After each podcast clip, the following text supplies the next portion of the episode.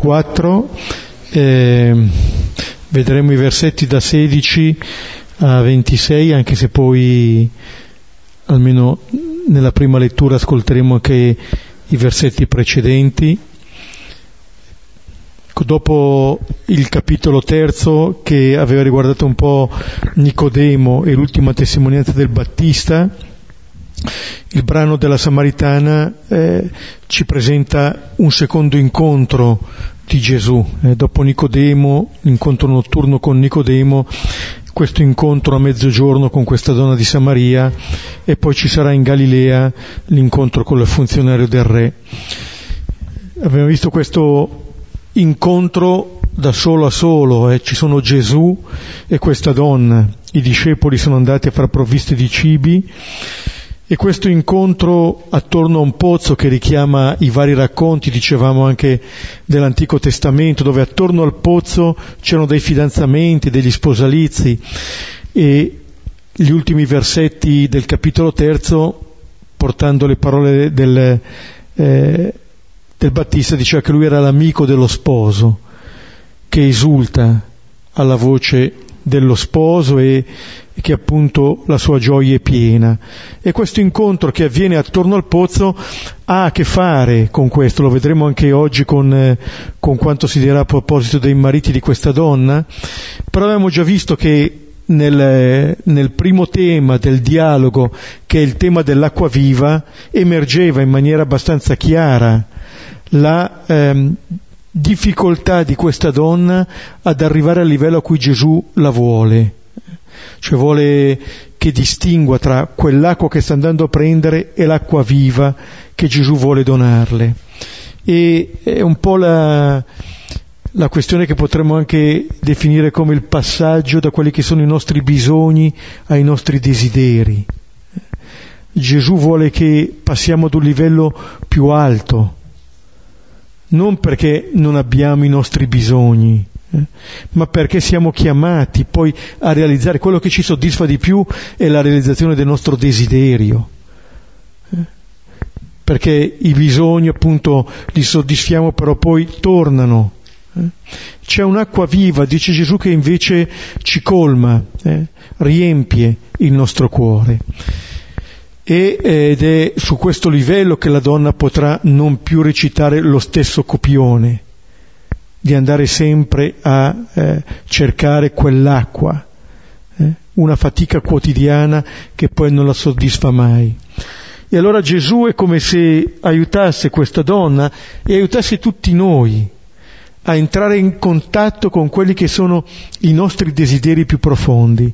Allora ci accorgiamo che da un lato siamo chiamati a fare verità di noi stessi, a riconoscere questi nostri desideri più profondi, dall'altro lato ad accorgerci che la risposta a questo desiderio non può venire da noi, non siamo in grado, lo possiamo accogliere, lo possiamo chiedere, come farà questa donna, dammi di quest'acqua ma appunto la risposta sarà unicamente nel dono che eh, il Signore ci vuol fare. Siamo chiamati appunto a passare a questo oltre. E poi, prima di leggere il testo, l'unica nota un po' sul, um, sul momento in cui avviene questo incontro, diciamo l'ora sesta, mezzogiorno, eh, siamo agli antipodi di Nicodemo, diciamo, da un lato Gesù vuole, ci incontra sempre, mezzogiorno, mezzanotte, eccetera. Ci incontra quando sembra che tutto sia tenebra e quando anche, come in questo caso, non c'è ombra.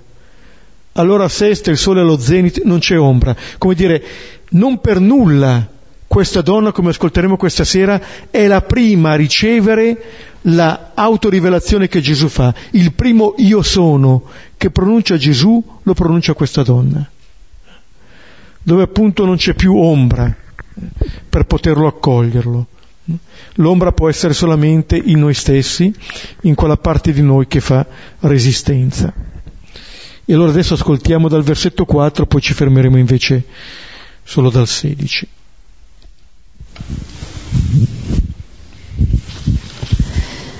Ora bisognava che lui passasse attraverso la Samaria.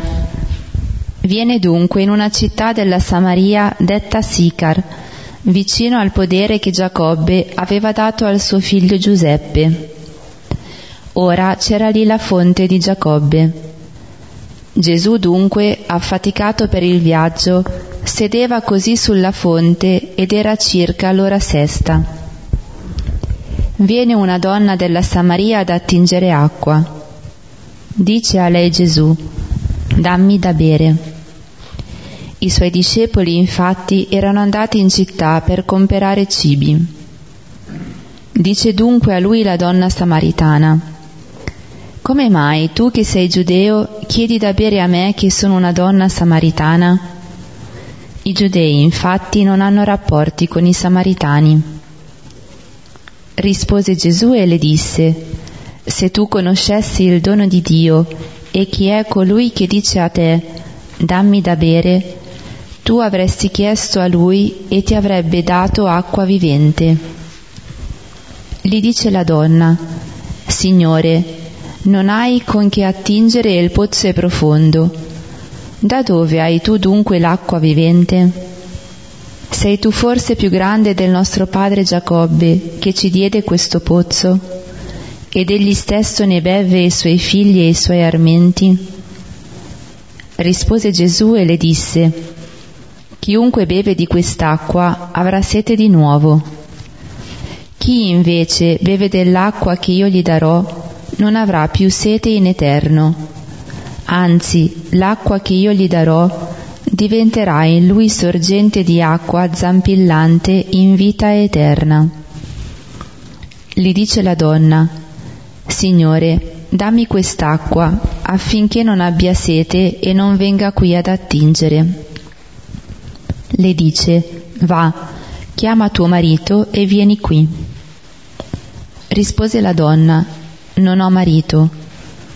Le dice Gesù, bene dicesti, non ho marito. Infatti avesti cinque mariti e chi hai adesso non è tuo marito. Questa cosa vera tu hai detto. Dice la donna a Gesù, Signore, vedo che sei profeta tu. I nostri padri su questo monte adorarono e voi dite che è in Gerusalemme il luogo dove bisogna adorare. Le dice Gesù, credi a me donna, viene l'ora quando né su questo monte né in Gerusalemme adorerete il Padre. Voi adorate ciò che non conoscete, noi adoriamo ciò che conosciamo, perché la salvezza è dai giudei. Viene l'ora ed è adesso quando i veri adoratori adoreranno il Padre in spirito e verità. E infatti il Padre questi suoi adoratori cerca. Spirito è Dio ed i suoi adoratori in spirito e verità bisogna che adorino. Gli dice la donna, so che viene il Messia chiamato Cristo. Quando lui verrà ci annuncerà ogni cosa le dice Gesù, io sono che parlo a te. Questo è il testo, poi appunto riprenderemo dal versetto sedicesimo e in, nel brano che abbiamo visto la volta scorsa Gesù diceva a questa donna se tu conoscessi il dono di Dio e, colui, e chi è colui che ti dice dammi da bere, tu avresti chiesto a lui e terminava il brano della volta scorsa proprio con la donna che chiede, dammi, mm, dammi di quest'acqua. Per cui ha accolto la prima parte, rimane invece ancora la seconda, chi è colui che ti dice? Ecco, questa donna è chiamata a confrontarsi con Gesù. E se volete i, i tre temi di questo dialogo su cui ci fermeremo questa sera sono il marito, l'adorazione e la rivelazione che Gesù fa di se stesso.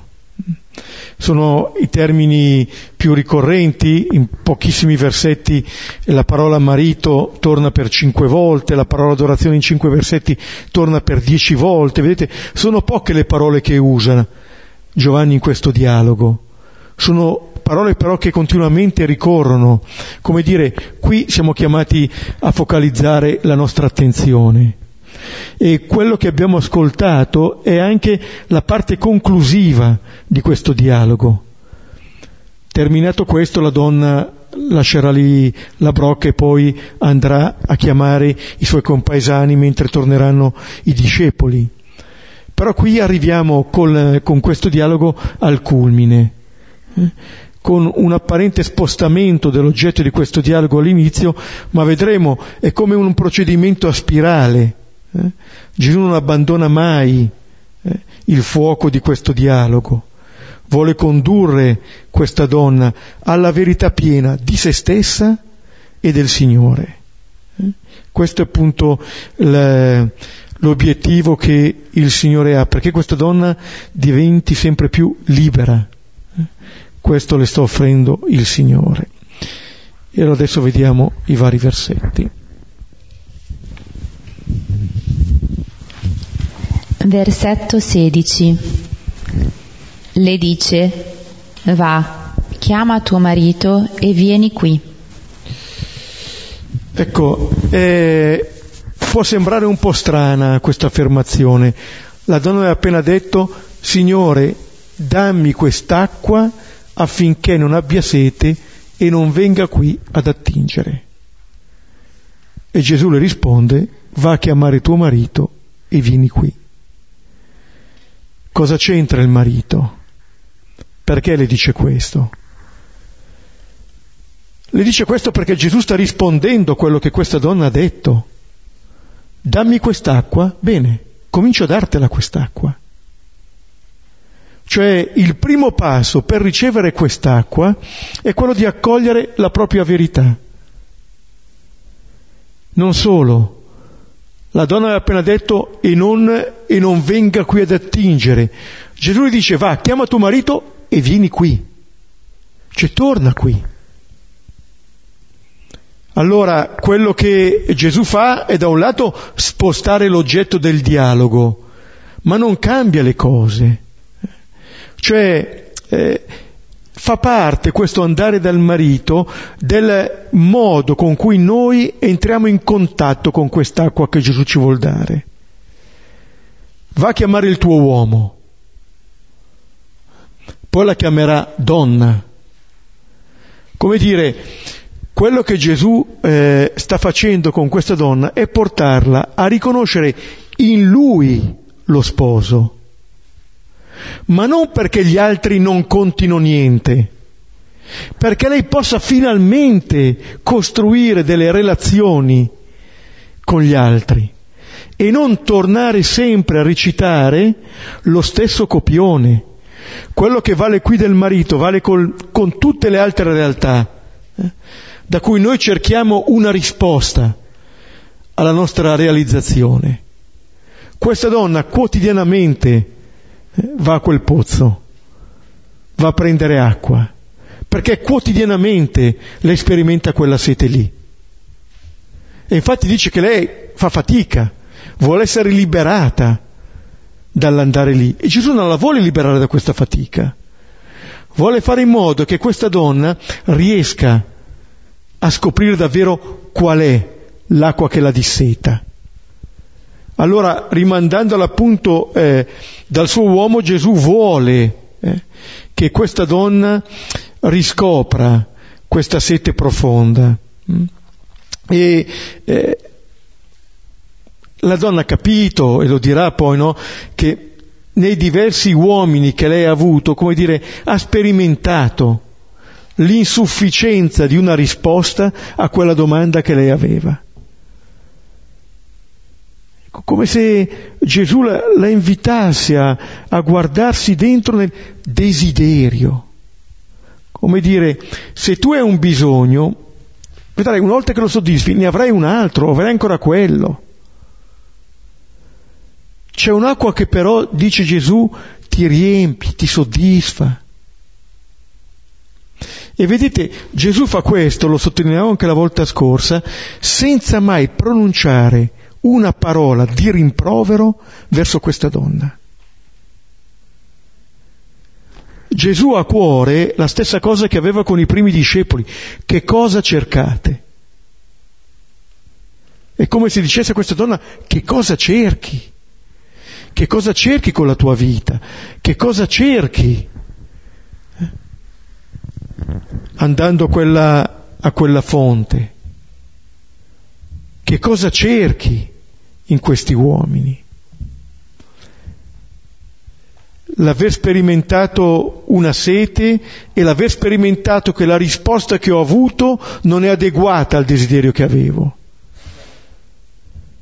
Come se ci fosse uno scarto e Gesù la inviterà appunto a compiere questo salto, il passaggio questo oltre.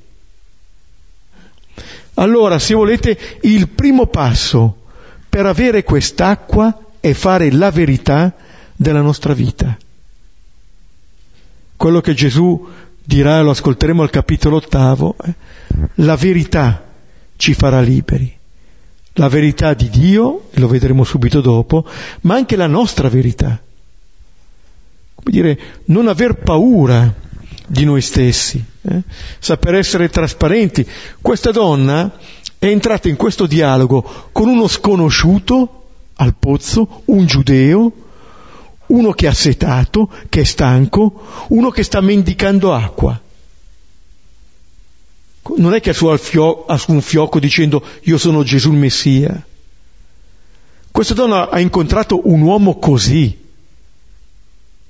però quest'uomo così le sta rivolgendo delle parole che scavano nel suo cuore. E adesso sentiamo eh, come continua questo dialogo.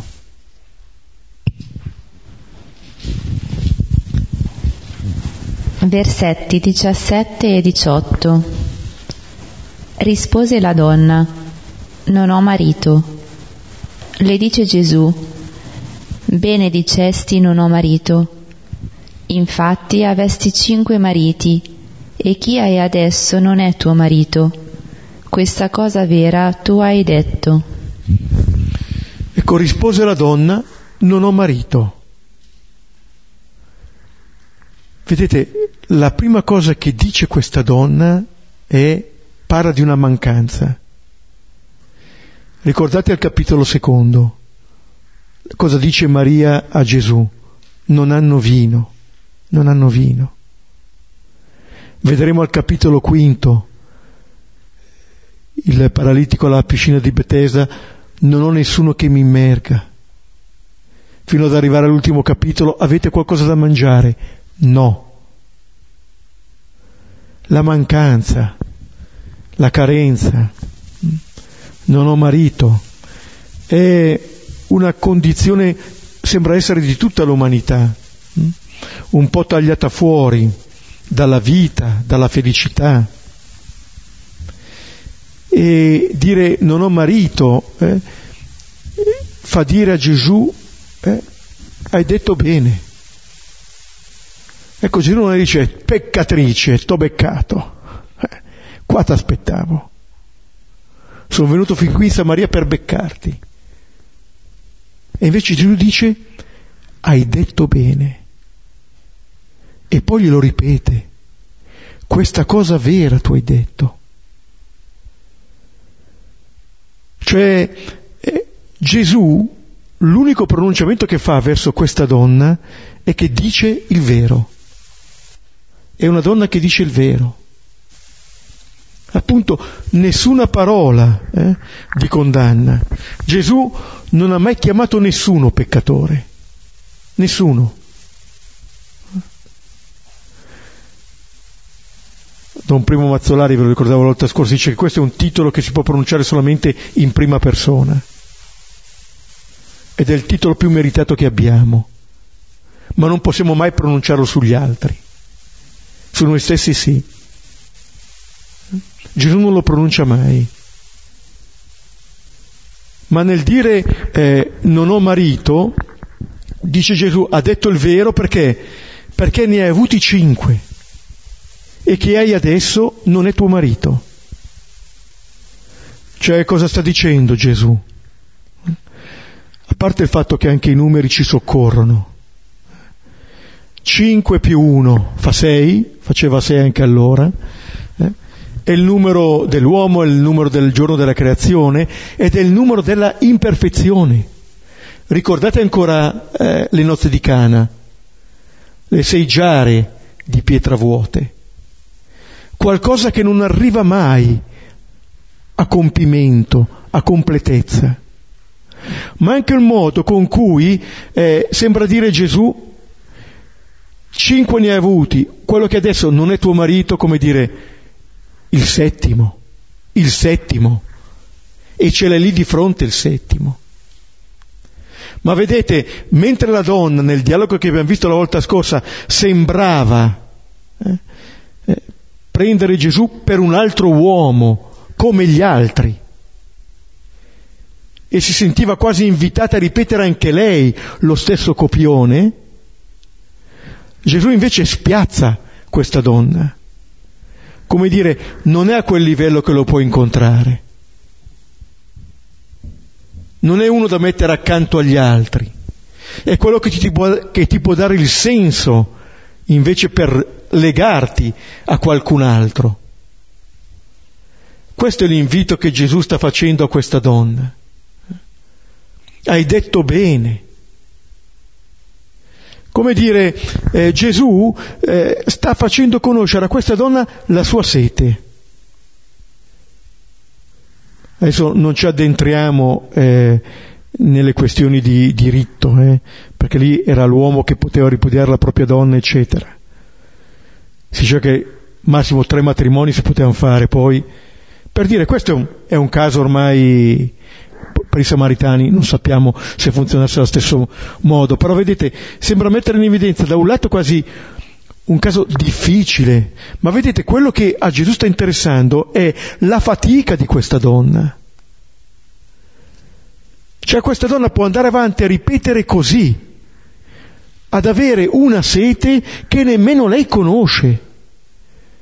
È come se Gesù la volesse mettere in contatto con se stessa, come se volesse rivelare alla donna la sete che questa donna ha. E sembra dire che quel dammi da bere che Gesù le aveva detto è come dire, sai qual è la mia sete? È che tu ti accorga della tua. Se tu ti accorgi della tua, allora io sono a posto, sono contento, perché ti rendi conto di quanto profondo sia il tuo desiderio. Si invertono le parti. Quello che la donna diceva, non hai un mezzo per attingere il pozzo profondo. Gesù la sta portando a riconoscere questa sete. E allora è qualcosa che riguarda questa donna, è qualcosa che riguarda anche i samaritani, e le divinità, eccetera. Ma vedete, è come se questa donna, in queste parole di Gesù, si sentisse finalmente riconosciuta. È qualcosa di, eh, di grande questo le parole di uno sconosciuto che invece mi riconoscono, che leggono la mia vita, senza un giudizio. C'è pura accoglienza a quel pozzo, l'accoglienza di questa donna, la sua fatica di vivere mm? e il fatto che Gesù appunto cerchi di portarla da quello che è un bisogno a quello che è un desiderio come dire, questa donna che continua a cercare i mariti, come se assolutizzasse quasi il bisogno del proprio corpo. Nelle nostre ricerche abbiamo questo. Pensiamo che soddisfare le piccole seti ci aiuta, invece no, ci fa scoprire che abbiamo una sete ancora più grande e non ci fa vivere un rapporto ordinato con le altre creature, che strumentalizziamo per colmare la nostra sete, invece di riconoscerle anche loro nella loro verità. Ecco, Gesù, che conosce tutto di questa donna, non pronuncia una sola parola di giudizio su questa donna. Noi in genere che conosciamo ben poco del mistero delle altre persone, quando possiamo, come diceva il Papa, non far diventare il confessionale un luogo di tortura ma un luogo in cui ci sia l'esperienza di un Dio così,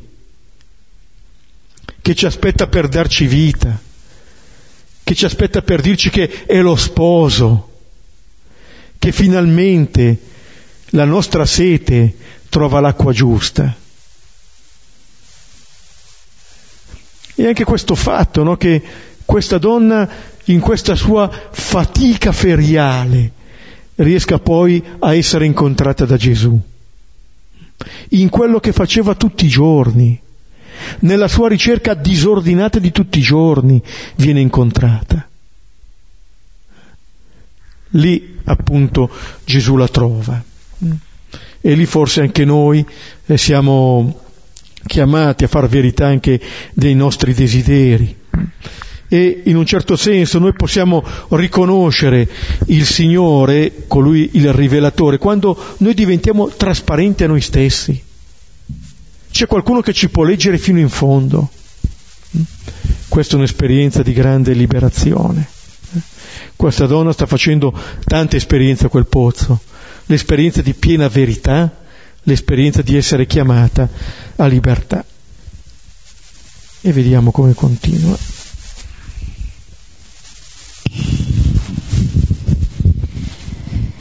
Versetti 19 e 20 Dice la donna a Gesù, Signore, vedo che sei profeta tu. I nostri padri su questo monte adorarono e voi dite che è in Gerusalemme il luogo dove bisogna adorare. Ecco, questa donna si accorge, hm? ricordate eh, quello che aveva detto Gesù, eh, il giudizio è questo, al capitolo terzo, al versetto 19. La luce è venuta nel mondo, ma gli uomini hanno amato più le tenebre che la luce, perché le loro opere erano malvagie. Chiunque infatti fa il male odia la luce e non viene alla luce, perché le sue opere non vengano riprovate. Invece chi fa la verità viene verso la luce, perché appaia chiaramente che le sue opere sono state fatte in Dio. Qui siamo in piena luce, siamo all'ora sesta. Allora ci possiamo chiedere, di fronte a queste parole di Gesù, cosa farà questa donna? Volterà le spalle a questa luce o l'accoglierà? Questa donna accoglie, eh? vedo che tu sei un profeta, vedo, cioè è, un, eh, è uno sguardo che esprime attenzione, sorpresa, stupore. Se è un profeta, per i samaritani il profeta eh, riporta a Deuteronomio 18:15 il profeta pare a Mosè, loro riconoscevano i primi cinque libri eh, della scrittura, non gli altri, non i profeti, non i sapienziali, eccetera. Però riconosce in Gesù qualcuno che sa leggere, sa leggere la realtà di Dio, ma sa leggere anche la sua realtà di donna. Prima ha visto un giudeo, adesso vede questo, questo profeta. E allora ecco la domanda sull'adorazione. Ecco, non è una domanda per sviare, dice questo qui mi conosce, parliamo d'altro, parliamo di teologia, eh? invece di parlare dei miei mariti, di tutte queste storie qui, eccetera.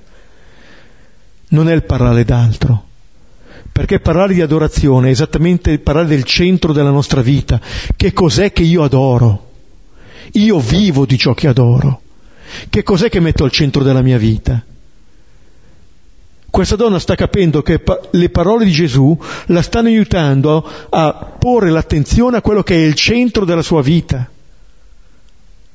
C'è qualcuno che le ha detto quasi fermati, prova a vedere prova a leggere in profondità questa ricerca. Vedete, Gesù eh, non biasima questa ricerca, eh, non, eh, non, fa dell'ironia facile su questa donna e nemmeno sulla, sull'acqua di quel pozzo, ma dice guarda in profondità, guarda in profondità che cosa stai cercando. E allora questa donna dice ma allora eh, sei un profeta, ma i nostri padri, Prima gli aveva detto sei tu più grande del nostro padre Giacobbe che ci ha dato questo pozzo, adesso di nuovo i nostri padri. E voi dite. Questa donna continua a giocare sulla contrapposizione. Come mai tu che sei un giudeo chiedi da bere a me che sono una donna samaritana? I nostri padri e voi invece dite. La fatica eh, della comunione il giocare sempre adesso se eh, per i propri preconcetti. Però vedete che cos'è che si adora? Dov'è che devo adorare? In quale luogo? Ecco, questa è la domanda eh, di questa donna. E allora eh, la domanda che possiamo fare anche noi, no? A noi stessi, cos'è che adoriamo? Qual è il centro della nostra vita? Perché di quello io vivo. Qual è il mio Dio? Colui che mi detta le cose da fare. E allora siccome questo Gesù mostra di saperne e di saperne tante, anzi di saper tutto su di me, gli faccio questa domanda. E sentiamo allora come risponde Gesù. Versetti da 21 a 24. Le dice Gesù, credi a me, donna, viene l'ora quando né su questo monte né in Gerusalemme adorerete il Padre. Voi adorate ciò che non conoscete. Noi adoriamo ciò che conosciamo perché la salvezza è dai giudei. Viene l'ora ed è adesso quando i veri adoratori adoreranno il Padre in spirito e verità. E infatti il Padre questi suoi adoratori cerca. Spirito è Dio, e i suoi adoratori in spirito e verità bisogna che adorino. Con Gesù le risponde dicendo innanzitutto credi a me donna. È un imperativo questo. Con Gesù adesso le parla in termini espliciti. Va a chiamare il tuo uomo, credi a me donna. Gesù di fatto si presenta come lo sposo eh, di questa donna. E dice Gesù, viene l'ora, e poi dirà ancora, viene l'ora ed è adesso. Come dire, la venuta di Gesù non dice che, eh, come dire, rivela la pochezza e la nullità di ciò che c'era prima, ma completa ciò che c'era prima e sospende però l'economia precedente del monte Garizim, ma anche dei sacrifici di Gerusalemme. Mentre noi siamo sempre tentati di assolutizzare quella che è la nostra esperienza di Dio. Questo incontro della Samaritana eh, ci porta al cuore della nostra fede, al cuore. Toglie tutte le possibili sovrastrutture che ci possono essere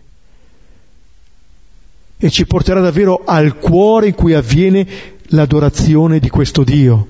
Viene l'ora quando né su questo monte né in Gerusalemme adorerete il Padre. E allora Gesù parla di Dio appunto in termini del, del Padre. Allora Gesù sposta la questione, la questione non è il luogo dove adorare, è, chiamiamolo, l'oggetto dell'adorazione e quindi la modalità dell'adorazione, il Padre. Solo Gesù può dire questa parola, il Padre, perché è Lui che ci rivela il volto paterno di Dio, come abbiamo ascoltato nell'inno. È Lui che ce lo rivela. Ed è Lui che dirà chi vede me vede il Padre. Da parte di Gesù c'è la piena trasparenza al Padre. E allora dov'è che lo adoriamo? Ma se dobbiamo adorare un Dio che è Padre, la vera adorazione di questo Padre è adorarlo nei fratelli, riconoscere in questo Dio la nostra comune origine. Ora, l'adorare il Padre non è tanto portare l'incenso qua o portarlo là, ma riconoscere questo Dio Padre presente in tutti i suoi figli e riconoscere in ogni figlio la loro origine. Questo ci fa veri adoratori. Se tu ti presenti all'altare e lì ti ricordi che tuo fratello ha qualcosa contro di te, va prima a riconciliarti con lui.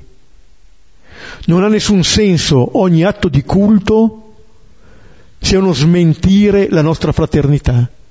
Non ha nessun senso. Eh? Possiamo fare le più belle celebrazioni eh? E possiamo non conoscere questo Signore.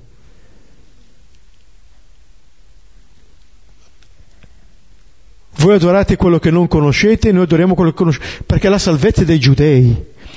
Vedete anche qui, mentre nel Vangelo di Giovanni troveremo questa espressione i giudei, riferita soprattutto ai capi in maniera negativa, eh, qui coinvolge l'intero popolo ed è un aspetto positivo. La salvezza viene dai giudei, da lì verrà il Messia.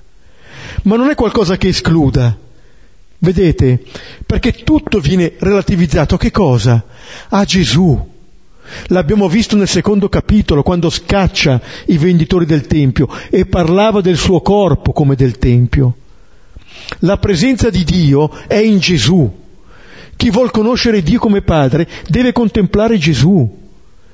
È Lui che fa piazza pulita dei nostri idoli e delle nostre immagini false. Dirò Dio quando vedrò il tuo volto. Abbiamo pregato col Salmo. Ecco, contemplando il volto di Gesù, noi conosciamo il Padre. Contemplando il volto dell'inviato, conosciamo colui che l'ha inviato. E viene l'ora ed è adesso. Nella misura in cui noi entriamo così in, un rapporto con Gesù, allora noi conosciamo e adoriamo il Padre. Due volte torna questo adesso in questo brano. Chi hai adesso non è tuo marito, viene l'ora ed è adesso. È bellissimo questo. Perché questa donna è ammessa a contemplare il volto del padre in quell'adesso in cui lei sperimenta ancora di essere legata ad uno che non è suo marito. Cioè il Signore si rivela a questa donna così, per quello che è senza nessuna paura. Non si è rivelato al sommo sacerdote o agli scribo e farisei, nemmeno Nicodemo si è rivelato in prima persona. A questa donna sì. Saranno sbagliate le sue ricerche, ma la sete di questa donna viene accolta da Gesù. Solo che Gesù la vuole portare appunto fino in fondo. E allora, eh, se io riesco ad amare i fratelli eh, con lo stesso amore con cui sono amato dal Padre, allora sto adorando questo Padre. Questo è il culto. Allora da un lato, come dire, sono chiamato ad adorarlo nel mio cuore, è lì il luogo, è lì il luogo. Dall'altra parte sono chiamato a riconoscere questo Padre in ogni persona. Matteo 25 lo dirà, ho avuto fame, ho avuto sete. Ogni volta che l'avete fatto a questi, l'avete fatto a me. Ma non è stato così anche per quella samaritana. L'ha visto come un assetato. Il primo incontro è stato con un assetato. ed è anche il modo con cui lo stesso Giovanni nella sua prima lettera si esprime. Non possiamo amare Dio che non vediamo eh, se non amiamo il fratello che vediamo. Allora c'è questa adorazione e poi dice eh, che il Padre eh, cerca questi adoratori. Allora eh, questa è un po' la, eh, la ricerca del Padre, non, non, c'è solamente una ricerca nostra, anche il Padre cerca. Questo eh, cercare, ricordate la prima domanda di Gesù, che cosa cercate? Adesso è come se Dio stesso ci rispondesse che cosa cerca Lui. Io cerco questi adoratori, quelli che mi adorano così. È una ricerca che include sforzo, fatica, lotta. Il Signore non si dà pace, forse la stanchezza che l'aveva portato a sedere su quella fonte, esattamente questa stanchezza, che lo porta a cercare questi adoratori, come dire, non ne cerca altri e dice i veri adoratori, i veri adoratori, non tanto in opposizione a falsi. Forse lo possiamo mettere in continuità col Garizim, con Gerusalemme, eccetera. Cioè tutte quelle ricerche che abbiamo fatte fino adesso non erano davvero la vera adorazione. La vera adorazione la incontriamo adesso, eh? in questo dialogo a tu per tu con Gesù, con la verità del Padre e con la nostra verità di figli. E vediamo allora ancora.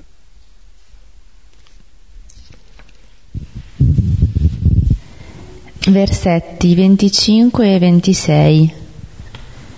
Gli dice la donna, so che viene il Messia chiamato Cristo. Quando lui verrà ci annuncerà ogni cosa. Le dice Gesù, io sono che parlo a te.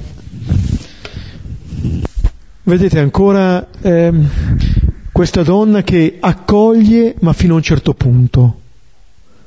So, qui c'è un, un, un bel passaggio, non dice più i nostri padri, noi, so. Si arriva alla prima persona, singolare però appunto so che deve venire il Messia, ci annuncerà, rimanda al futuro. Gesù le ha appena adesso, ha detto, viene l'ora ed è adesso. E lei rimanda, rimanda ancora a questo futuro. Certo il Messia verrà, colmerà il nostro desiderio di felicità, ma è ancora da venire. Mm? Però dice ci annuncerà ogni cosa. È bello questo che eh, per lei l'annuncio che farà il Messia abbraccerà ogni cosa. Non sarà solamente qualcosa che riguarda la singola persona, ci riguarderà personalmente, ma riguarderà tutti. E ecco allora la parola di Gesù, eh, la rivelazione di sé che Gesù consegna a questa donna. Non ha nessuna paura a mettersi nelle mani di questa donna. Le dice Gesù, io sono che parlo con te. L'io sono riprende la rivelazione hm, eh, che Dio aveva fatto già a Mosè al, al roveto, ma vedremo come tornerà questo eh, anche nel Vangelo di Giovanni. Ma la prima persona è questa donna, la prima persona che accoglie questa rivelazione di Gesù io sono. La rivelazione divina. E eh, che parlo con te. Gesù si consegna all'interno di questo dialogo con questa donna, in un dialogo intimo, personale. È lì che poi nascerà quell'acqua che zampilla per la vita eterna. È lì che lo conosco. Vedete, a volte può capitare no, di fare queste esperienze dentro di noi, magari non riusciamo a definire tanto bene, ma a volte è come se avvertissimo dentro qual è la nostra verità, o vivendo situazioni, eh, oppure eh, magari anche in momenti di preghiera, dove avvertiamo la verità di noi stessi. Lì è il Signore che ci parla. Lo vedremo poi alla fine del Vangelo no? con la Maddalena. Maddalena riconoscerà Gesù quando? Quando Gesù la chiama per nome, quando le rivela chi è. Gesù non rivela appunto chissà quali cose, ci rivela noi stessi, ci restituisce a noi stessi questa profonda verità. E, ed è un dono questo. Eh, io sono che parlo con te. Può venire solamente da Lui. Eh, non possiamo costruirci noi eh, questa rivelazione di Dio. Mm. E allora vedete che è partito dall'essere un assetato, stanco, seduto su quel pozzo, fino ad arrivare appunto all'autorivelazione divina. E questo è il culmine di questo dialogo. E quando dice, ecco, io sono che parlo con te, eh, come dire, il Signore ci si rivela così. Ma questo dice anche del succo di ogni, di quella che dovrebbe essere la nostra relazione con Dio, anche della nostra preghiera. Qual è? Ma io non, conosco il Signore non tanto studiando su di Lui, studiando i libri di teologia o eccetera, ma parlando con Lui. Anzi, meglio ancora, ascoltandolo. È Lui che parla a me. Attraverso la sua parola, ma attraverso anche tutte quelle parole che dice nel mio cuore. Sant'Ignazio ha tanto da dirci su questo, su come il Signore parla dentro di noi, ma anche nelle circostanze che noi viviamo. Ecco, tenere assieme quella che è la nostra realtà con quello che ci portiamo dentro. Ecco, questa donna è, letta da Gesù in tutta la sua verità ma è portata da Gesù a scoprire anche un'altra verità, quella che colmerà tutta la sua sete. Eh? Qui si conclude il dialogo di Gesù con la Samaritana, poi continueremo hm? Appunto a vedere come, come va avanti questo brano. Però vedete, Gesù ha raccolto in pieno la sete di questa donna e ha voluto dare una risposta a questa sete. Ci fermiamo, rivediamo e condividiamo.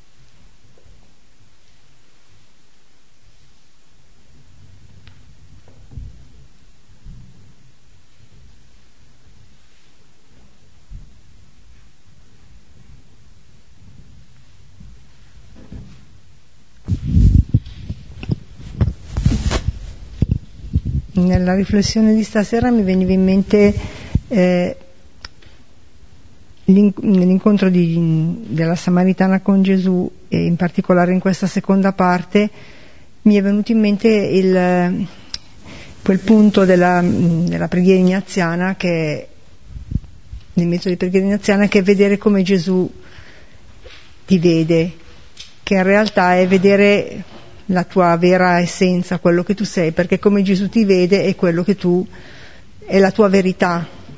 E mi sembrava proprio che fosse questo il passaggio di, per me perlomeno è stato così, è stato così per me e, e l'ho ritrovato in questo, in questo commento di stasera, come se questo fosse un po' il, il presupposto per poi adorare, entrare in relazione, eccetera. Solo questo.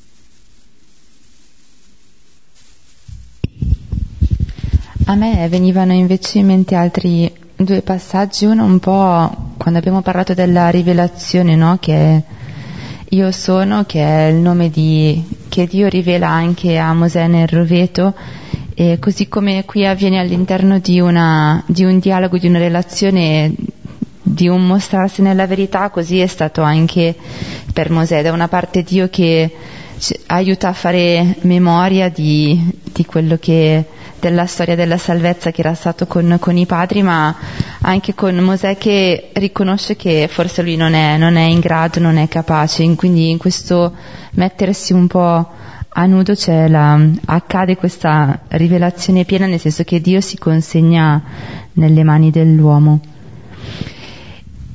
E poi mi colpiva che appunto, cioè Gesù sceglie, qui è la prima rivelazione piena che fa di sé e si consegna nelle mani di questa donna, si era consegnato anche in un certo senso nelle mani dei servi al capitolo 2 quando abbiamo visto il primo a Cana, no? erano gli unici che avevano visto cosa era successo ed erano un po' quelli che vengono considerati gli ultimi, qui appunto è una donna e in più samaritana e parlando, visto che si parla anche di allora, mi è venuto in mente anche al capitolo 13, no? nel, nel Vangelo di Giovanni, dove anche lì si consegna e consegna questo boccone di cibo a, a Giuda, lo consegna prima che Giuda esca, no? E poi si ritorna di nuovo il tema delle tenebre, no? Giuda esce ed è nelle tenebre, però Gesù si consegna comunque anche a lui e, e non nasconde questa sua consegna a Giuda neanche al discepolo amato che è lì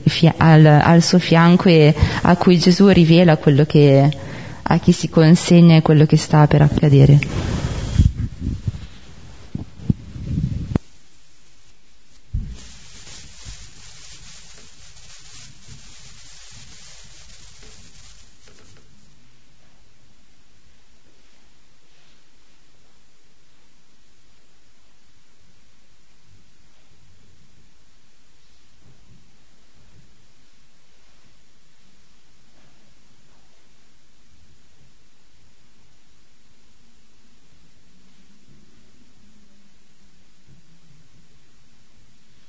Concludiamo insieme con, con, la preghiera che ci ricorda che siamo figli e, ci, e nell'essere figli siamo fratelli e sorelle.